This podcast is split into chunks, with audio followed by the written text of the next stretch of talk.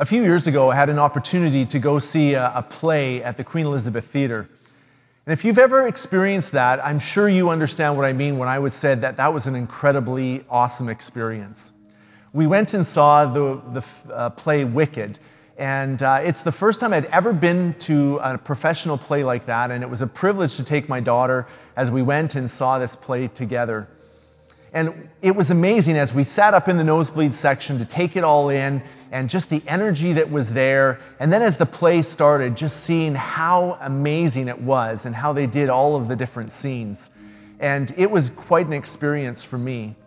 And as I was watching it, um, I was taken aback by some of the things that you could sort of see in the background, but uh, you weren't sure that you were seeing them. You know, it's one of the things that they do where they're trying to make a, a, scene change, and so they distract you by putting something over here, so you're looking over here, whereas something else is going on over here, where they're changing the scene so that when it's time to change, it's all done. And uh, I, my curiosity got the best of me, and as a result, I was able to take some of that in a little bit.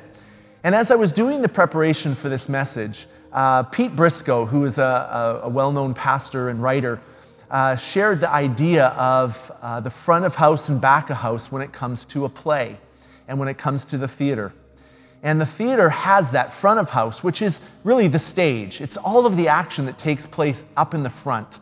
And it's all the drama that takes place, it's all of the play that's it's happening, and uh, that's where everybody is drawn to. But there's also a back of the house. And the back of the house is the part you're not supposed to see. It's this part that's supposed to be seamless the part that's supposed to happen without you even noticing it, where the trick of the eye of moving you over, your, your in, uh, focus over here as something else is taking place and the change is happening there. And one of the things that Pete mentions as, as we come to Daniel chapter 1 is he reminds us as readers to know that there is, of course, the front of the house. There is all the drama that's happening at the beginning and in the front, and all the things that we see. But he encourages us to look at the stuff that's happening in the back of the house. In the back of house where the things that we don't see things going on, but know that there's things happening. As I was talking to my daughter Rebecca and my wife Julie about this play that we saw, uh, I asked the question, how many people were up at front house of the house? And we realized there was probably between 20 and 25 uh, people, and they were the cast that were up at the front. And this was a play that actually had quite a few in the back of the house because there was probably four or five times that amount in the back of the house. These are the people to make sure this all took place seamlessly. As we come to Daniel chapter 1, verses 8 to 21, I want us to be able to identify some of the, the front of the house scenes as well as some of the back of the house scenes that would help us to be encouraged in our faith and in our journey. And so I want us to just read together Daniel chapter 1, uh, verses 8 to 21. But Daniel resolved not to defile himself with the royal food and wine, and he asked the chief official for permission not to defile himself this way. Now, God had caused the official to show favor and compassion to Daniel, but the official told Daniel, I'm afraid of my lord the king, who has assigned you your food and drink. Why should he see you looking worse than the other young, young men of your age. The king would then have my head because of you. Daniel then said to the guard, whom the chief official had appointed over Daniel, Hananiah, and Mishael, and Azariah, Please test your servants for 10 days. Give us nothing but vegetables to eat and water to drink.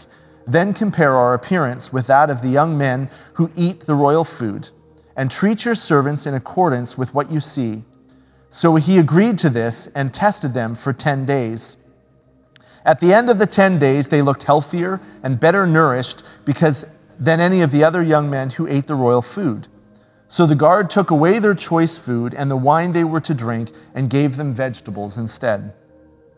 To these four young men, God gave knowledge and understanding of all kinds of literature and learning, and Daniel could understand visions and dreams of all kinds. At the end of that time set by the king to bring them into his service, the chief official presented them to Nebuchadnezzar. The king talked with them, and he found none equal to Daniel, Hananiah, Mishael, and Azariah. So they entered the king's service. In every matter of wisdom and understanding about which the king questioned them, he found them ten times better than all the magicians and enchanters in his whole kingdom. And Daniel remained there until the first year of King Cyrus. You see, as we come in here, we're reminded, as uh, Brent did such a great job setting the scene for us, we're reminded that Daniel and his friends are here because uh, the Jewish people have been brought into exile. God has delivered the Jewish people, his people, into the hands of the Babylonians. And here we see that the, the Babylonian rulers have taken some of the finest of the Jewish young men, and you know, uh, Brent had mentioned that they were probably in their teens, uh, took some of these young men and brought them into uh, the training, which was about three years long. And in that training, they would learn the new language, they would learn the literature, they would learn the ways of the Babylonians, and also they would come to a place where they would have to eat of the king's food. Now, that doesn't sound like a really hard thing to do, does it? If you like food like I do, that would be a pretty easy thing to do. Uh, I remember vividly being on a cruise, uh, my one and only cruise, and, and coming into the buffets and seeing the tremendous amounts of food that were there. And I just wanted to try everything. It looked so good. Well, here, as the king has brought out the, the, the table and brought out all of the food, Daniel sees something finally that he's not willing to, uh, to go down on. He's willing to do the language, willing to do all the other things, but this thing here is something for him that he's not willing to, under, to undertake. Now, it's a good tactic of a leader, that, especially a conquering leader, to fully immerse the, those that are been drawn into conquest uh, in their ways of life. And so uh, Babylon is, is no different. They did exactly what they should have done. But here, as we come into Daniel uh, chapter 1, verse 8, we realize that, that Daniel has uh, a request. And I think there's a number of things that Daniel does in this chapter, three that I want to look at in particular, that I believe helped to, to grow him in his life and in his spiritual journey that was really important that I think we can apply to our lives as well. And it has to do with the steps that Daniel took. And the first step that I want us to look, look at is that Daniel took a step up in courage. As we look in uh, verses 8 to 10, it says here, but Daniel resolved not to defile himself with the royal food and wine, and he asked the chief official for permission not to defile himself this way. Now, God had caused the official to show favor and compassion to Daniel, but the official told Daniel, I'm afraid of my lord the king, who has assigned your food and drink. Why should he see you looking worse than any of the other young men of your age? The king would then have my head because of you. For Daniel, he was, like I said, willing to accept all these other things, but food, the food choices were very important for him. And uh, Brent had mentioned the, the purpose and the reason behind that. But as I read some of the commentators, I realized that uh, there's some disagreement. Some believe that when he talked about being defiled, it was because the food was unclean. Uh, the Jewish people had very strict food laws, and they had to follow those food laws. And one of the things, there were certain foods they weren't allowed to eat. Uh, and I'm sure this buffet was filled with that. Um, there was things that the way they prepared the food that they weren't allowed to participate in if it was not prepared properly. And again, I don't think this was an area where the Babylonians really cared about how they prepared their food. Uh, and also, when they prepared their food, they would offer it to their Babylonian gods. And all of these things would, would bring about a defilement upon Daniel and his friends. But many of these problems have, many of these theories have a problem because the fruits and the, or so the vegetables that Daniel's been asking to eat instead were also part of this very same thing. They were probably unclean. They were probably uh, been offered to the, the Babylonian gods. And so it, it may not uh, make any sense that that would be the only reason why. And then as you read in Daniel chapter 10, verse 2, it says, uh, Daniel writes, And at that time I, Daniel, mourned for three weeks. I ate no choice food, no meat or wine touched my lips, and I used no lotions of all until the three weeks were done. It would seem to me as we look at that that Daniel had a change in his diet from the three years when he was in training to this point in time, that he, would have, he has gone back into eating some of the choicest foods that were there. And so it seems like this is set for a specific time and purpose, which is where the three years of training would have been. Now, several commentaries seem to bring out the point that during this three year of training, Daniel and his friends uh, had more concern over uh, who was feeding them than what he was feeding them. And so he wanted, uh, the king wanted their full dependence upon uh, himself instead of upon their God. So Daniel sets out to take uh, a step up in uh, courage to speak up. Now, why would this take courage? Well, it would take courage for a very specific reason. Because we're told earlier, and, and Brent had mentioned this in his passage, that the king was the one that selected this food that was to sit on the table that they were to eat. And for Daniel to come and say, you know what, I don't want to eat that, uh, I actually want to eat this, was actually going against the king's order. And as a result, could have, because could have been seen as treasonous and could have uh, brought about death for Daniel and his friends. But one of the things that's important is uh, not only what Daniel asked for, but how he did it. You see, Daniel comes to uh, the, the, um, the ruler here and he says, uh, You know what? I, I can't eat this. This would defile me. And just asks permission to just eat vegetables instead. And it's the ruler here that at the time says, You know, uh, God shows up and shows, uh, brings upon favor upon this ruler to Daniel. And even though he wants more than anything to, to grant his request, he's not able to because he's fearful of the king and how the king is going to respond. But it's interesting here, isn't it?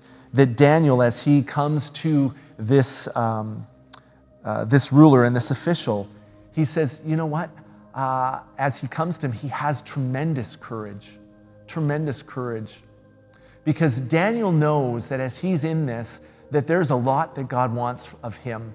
And as God lays this upon his heart, and as Daniel steps up in, in faith, uh, God shows up. And God shows up, and not only does he help Daniel have the courage, but he also shows favor upon Daniel with, uh, with the officials as well. As we go back to that whole uh, drama unfolding and, and the play and, and the theater, there's the front of house stuff that's happening. Here, Daniel has been taken into the king's service. He's been given all sorts of changes in his life his name, his language, his literature. Uh, there's lots of change happening for him. And then it comes to the food, and, and Daniel draws a line that, you know what? I need to be faithful to my God, to my King of Kings, not to the King of Babylon.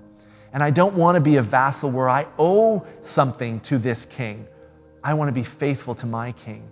And that's why he does this. That's why he makes this line in the sand, so to speak. And so the front of the house has this drama, and it's the idea here that, you know, we have no idea how this is going to turn out. I'm sure Daniel was kind of curious as to, is this going to cause problems? But it doesn't. Yet in the back of the house, we see God at work, don't we? Sovereignly at work without anyone seeing it, God causes Daniel to be shown favor and that instead of striking him down for treason, the, the officials just kindly says, hey, you know what? I'd love to do this, but I can't. I'm afraid of the king and I can't do that. It's here that we see Daniel's second action step, uh, where we see Daniel step out into confidence. Not only did Daniel take a step up in courage, but he also took a step in confidence. He took a step out in confidence. In verses 11 to 16, it reads, Daniel then said to the guard, whom the chief official had appointed over Daniel, Hananiah, Mishael, and Azariah, Please test your servants for 10 days. Give us nothing but vegetables to eat and water to drink. Then compare our appearance to that of a young man who eat the royal food and treat your servants in accordance with what you see. So, that, so he agreed to this and tested them for 10 days. At the end of 10 days, they looked healthier and better nourished than any of the young men who ate the royal food. So the guard took away their choice food and wine, and they, uh, they were to drink, and gave them vegetables and water instead. You see, Daniel showed tremendous confidence in God's provision, didn't he? Uh, that came as a result, I think, of Daniel's great faith. Daniel had faith to know that, you know what, I know I'm here, but I've got to take a stand. And so, in confidence, he stood out. In confidence, he came in and continued to press this uh, to another official. And here we're told that, it's, that it was the guard, the chief official that had appointed, uh, was appointed to him. His faith allowed him to put forth a 10 day challenge. Daniel says, You know what? Okay, I understand, but let's, let's put this in a smaller uh, piece of time and let's put this to test and let's see if my God will meet my need uh, just as I believe he will. But one of the things that we realize again, again, he gently comes to the official. He gently comes to the guard.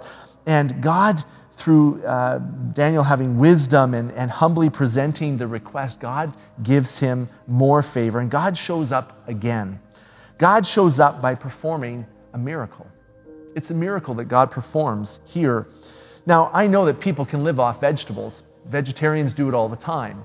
But in this situation here, where in 10 days, uh, Daniel goes to, from eating the king's food to eating just vegetables and seeing a remarkable difference that's made, that's just unheard of.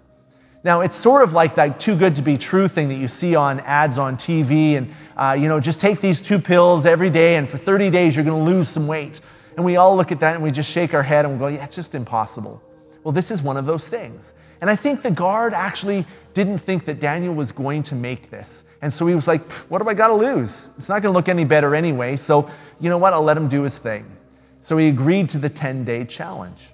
And in that 10 days, God meets, steps into the situation and meets Daniel where he's at and his friends, and they actually looked better. Now, I have two teenage kids at home. Two of my five kids are teenagers, my two youngest, and they eat nonstop. If you have teenagers, you know what that's like. You know, you can sit down to a full meal. They even have seconds of the meal and they scarf it down and they, they, they eat it so quickly. And 10 minutes later, they're back going, I'm hungry, I'm hungry. And I'm saying to them, Well, the food hasn't even touched your stomach yet, and you can't be hungry. Just give it 10 more minutes, and I bet you'll be full.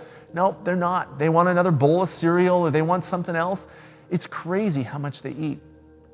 Can you imagine teenagers here turning up, turning away from this wonderful food and wine that they could have as much as they want, and then going to vegetables? And not only that, not only did it just sustain them, right? That's not what the rule was here. Not only did it need to just sustain them, but it, they needed to outperform everyone else. Now, on that table were things that our developing bodies needed. They need to have the, the, the, right fats, they needed to have protein and iron and all of those things to help grow a healthy body. And they didn't get that. They had vegetables. And so God met them there. I believe wholeheartedly that God met them there and actually performed a miracle with their bodies and allowed them to experience uh, a, a transformation that was nothing short of a miracle. Now, Daniel's confidence that led out of his faith provided him with favor from the guard, even there. That as the guard said, Sure, let's do this, and the guard saw the results, what did he do? He took all that food away from them and gave them the vegetables that they had requested. So Daniel actually won some influence here. He had some influence over the guard and was able to then be able to, to carry on and, and provided that opportunity for him and his friends to carry on and honor God in the midst of all of the things they had to still give up. You know, it wasn't a big thing. It wasn't a huge thing that, that Daniel was asking for and that God was asking Daniel to do. But what it does show us in this is that the confidence that Daniel had in God was that even in the little things, even in the little things that God asks us to do, that when we follow through and we obey and we go through in faith and prove that, that God shows up. God shows up in the little things that He asks us to do. And, you know, in the front of the house in this one, we see this big ask hey, you know what? Let's put up this 10 day challenge. And the drama's unfolded. Everybody's watching. Uh, I think, you know, the people are all in disbelief. And Daniel just fully confident, all of his friends fully confident that what they're going to experience is exactly what's, what happened, was that God met them there. And as a result of that, there was some idea here that that Daniel was able to gain some more influence with his people, uh, with the people there, and because he was faithful in the small things, because he was able to take those small things and run with it. You know, the Bible tells us in the New Testament that when we are faithful with few, God gives us more. And I think that's exactly what's going to happen here. We know the end of the story, don't we? We know the, the story of the lion's den. We know the story of, of the, bur- the fiery furnace. We know that there's greater tests to come. But it all started here with food, with a simple test, and Daniel was faithful. Daniel and his friends were faithful. Thirdly, I believe that there's a, another step that Daniel takes. Not only does Daniel take a step up in courage, not only does he take a step out in confidence, but I believe that Daniel takes a step into his calling. Daniel takes a step into his calling. In verses 17 to 21, it reads this To those four young men, God gave knowledge and understanding of all kinds of literature and learning, and Daniel could understand visions and dreams of all kinds. At the end of the time set by the king to bring them into his service, the chief official presented them to Nebuchadnezzar. The king talked with them, and he found them none equal to Daniel, Hananiah, Mishael, and Azariah. So they entered the king's service. In every matter of wisdom and understanding about which the king questioned them, he found them ten times better than all the magicians and enchanters in his whole kingdom. And Daniel remained there until the first year of King Cyrus. You see, Daniel was a key part of God's plan that was going on in the back of the, back of the house. That in addition to being shown favor, God bestowed upon Daniel some, and his friends some very specific gifts and abilities that would later serve them incredibly well to earn trust and favor with the king of Babylon at the time. God gave them all kinds of knowledge and all kinds of understanding and all kinds in all uh, understanding of literature and learning. Daniel was also given the ability to understand visions and dreams of all kinds, which will be really important later on in the coming chapters as Nebuchadnezzar starts having dreams and needs someone to interpret them. Um, Daniel was not willing to just sit around and accept the situation that he was in. He wasn't willing to just be willing to sit in the status quo, was he? He wanted to actually be a part of what God was doing there. See, remember when, when God brought them into exile, into Babylon, it was for His glory and for their good that He did it. It was part of because they were disobedient, they needed to be pulled away, they needed to be taught some lessons, they needed to be uh, shaken up a little bit. There's a lot of disruption going on in our lives as well, isn't there? We face all sorts of disruption. This past year was probably the most disruptive time that we've ever experienced on an ongoing basis. And where was God in that? As we ask the question, God, where are you? Where are you in the midst of all of this uncertainty, in the midst of all of this change, in the midst of all of this lockdown? Where are you? And the front of the house shows, you know what? There's lots going on. There's lots of drama, lots of closing things down, lots of lockdowns, lots of now we've even got curfews. There's lots going on. And it looks like God's not around. But if you're just looking at the front of the house, it would seem to appear that way. But the fact is, is that God's also in, working in the back of the house. God's in the back of the house orchestrating all sorts of things, much like He did here. And God's preparing and God's bringing in things and God's doing some things that I think are really important that we don't want to miss. We don't want to miss that. And if we're only looking at the front of the house, we're going to see discouragement. We're going to see lots of drama. We're going to see lots of mayhem. We're going to see lots of uncertainty. But as Christians, we're also to remember there's the back of the house. In the back of the house, there's a sovereign God who is at work. And Daniel's not complaining and griping and, and carrying on about the, the sovereign God who's not doing anything. But instead of complaining about the sovereign God, he's resting in the sovereign God. He's trusting in the sovereign God that his God is at work and is doing his thing and is enjoying it. As he steps out in courage, he sees God meet him there. As he moves out and steps out in confidence, God meets him there. And then as he steps into his calling, God meets him there as well. He provides him gifts and abilities that he's never had before, but God is able to use those later on. It sort of reminds me of the fact that God is calling Daniel and his friends to be influencers in, in Babylon. You know, there's a, an illustration that was given to me for this message is the idea that uh, the difference between a thermometer and a thermostat. You see, a, a thermometer just mimics the current environment. It just mimics it so that if there's a certain temperature and where I'm at right now, it's really cold. You probably see my breath. It's really cold. So the thermometer here is broken, but it's telling us that it's really cold. And I don't think there's a thermostat anywhere around here. So I'm actually being influenced by, you know, the thermometer. Just, it, it's cold. That's all there is. And nothing influences, um, everything influences the thermometer because it really needs a thermostat. The thermostat, on the other hand, controls everything. It controls the heat. It's not controlled by the environment, it actually controls the environment. It actually influences the environment. And I wonder if, in our circumstances, just like Daniel was, if we need to be more of a thermostat than a thermometer that in order to to engage this culture of change and, and disruption, if God is saying, you know what? There's things that I want you as my people to teach the world uh, that in the midst of disruption, you can have peace.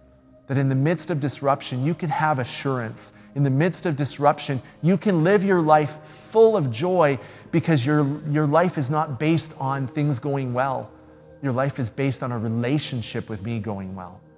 And that's very powerful. And Daniel, I believe, here really does bring that home for us.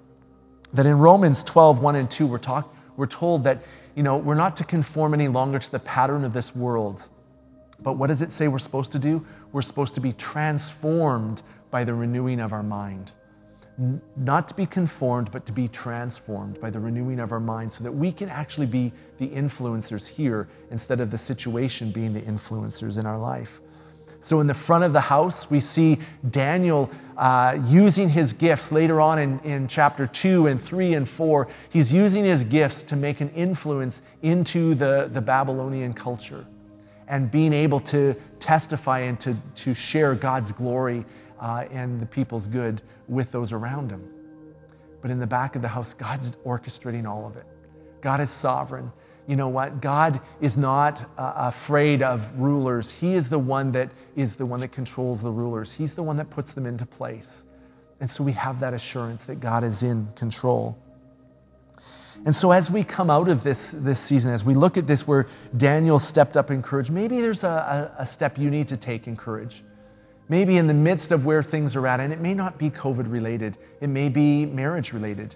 It may be family related, it may be work related. Maybe God is saying, you know what, I need you to step up in courage in this area so that you actually can show my faithfulness to you. And maybe that's what we need to be doing is asking, where do I need to step up in courage? So that we can actually ask the right questions. We can step into something that might be a little bit more fearful, but can be powerful in the end. Or maybe God is calling us to step out in confidence. That the things that we've been learning in God's word, the things that God has been teaching us, we just need to put to, into practice. We need to be able to say, Yeah, God's told me He's not going to leave me or forsake me. God's told me He's going to provide for me. So that when I lose my job or when my, my uh, work is cut back so that the finances are really strained, I have the confidence that God is going to meet me where I'm at, that God is going to help me where I'm at that in the midst of our marriage struggles that maybe we're having, that God is, that we have the confidence that God wants that restored and, and brought to a right place. That if we get too focused up in the drama up in the front of house, we can lose sight of what's really going on. We get caught up in that. And so we don't want to step out in, in uh, confidence or in, in courage. We want to just be able to hide. But as Daniel didn't do that, I don't think we need to as well. I think we have some things that we can do. And and know that God has a calling on your life.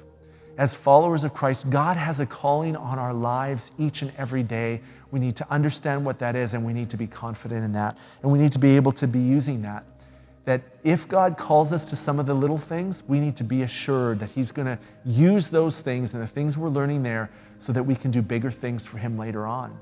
Just like He did with Daniel. He took the small things and we know what happens later on in the big things, right? So let me uh, assure us and let me just close with this. I don't know what you're struggling with. I don't know what disruption you're facing in your life. I know we're all facing COVID, but maybe there's some other things, some, some really deeper things going on in your life right now. Maybe there's some things that you need to just uh, ask God for help in. You know, one of the things that Daniel did that was so cool is he took the, the, the everyday walk with God that he had and he made it part of his everyday, even in Babylon so that it, God made an everyday difference in his life. And one of our values and one of our, our discipleship rhythms is, you know, walking with Jesus every day. Walking with Jesus every day in the midst of that. Maybe that's what we need to start. If we're struggling, we need to walk with Jesus every day so that we can start seeing God take our hand and walk us through some of these difficult times so that we don't become super focused on the front of the house, but we realize God is in the back of the house doing some amazing things, and He wants to do that in your life as well. Maybe you're here and you've never made a decision to follow Christ, and you're going through some tough things, and all you have is to focus on the, the front of the house because you don't even know the God that's in the back of the house.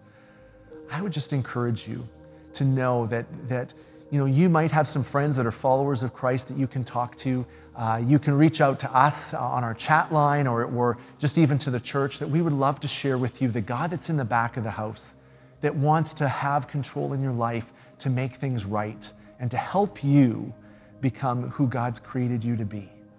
And so don't give up on that opportunity. Don't miss out on that opportunity. Step out in courage to just say, you know what, I'm willing to explore that a little bit more because we have some things and opportunities coming up that we would love to share with you. And so let me pray as we close our time. Uh, I just pray God's blessing upon you as we, uh, as we finish off in uh, Daniel chapter 1. Let's pray. Father God, I, I'm grateful uh, for our time in Daniel 1 as we've been reminded that, Lord, you were with Daniel and his friends, that you were with him, and that so much so that he could uh, step up in courage, that he could step out in confidence, and that he could step into his calling. So much so, Father, that he could take that little thing of obedience and run with it and, and prove you in the midst of that. And that, God, he was able to be shown favor because of your work that you're doing behind the scene in the back of the house. Father, thank you that you are a sovereign God that is in control. Thank you that even in the midst of all the drama that's going on around us, that Lord, we can trust you that you are at work in the back of the house doing your thing. And so, God, I pray that you would help us, no matter what situation we're in, would you help us to, to trust you and to walk in this with you so that we can take this disruption or this difficulty that we're facing and, Lord, see victory in it once and for all. God, thank you for what you're doing. Thank you for your love for us. And we pray these things in Jesus' name. Amen. Thanks so much for being here. We appreciate the fact that as we get to come into your home in this way, uh, that we get to bring God's word into your life and, and share it with you. And I hope that as we share these questions with you, uh, that it would help you to just have a conversation with those in, uh, in your family. If you're alone, maybe you can be praying through some of these questions and just asking yourselves some of these questions as well. Uh, know that we're here for you. If there's anything that we can do to help you, please let us know how we can do that. You can do that in the chat feature uh, within the YouTube or even on our website at uh, southridgefellowship.ca. Uh, there's a chat feature there. We'd love to talk with you further. But I just want to pray God's blessing upon you. Have a great week, and we look forward to seeing you next week.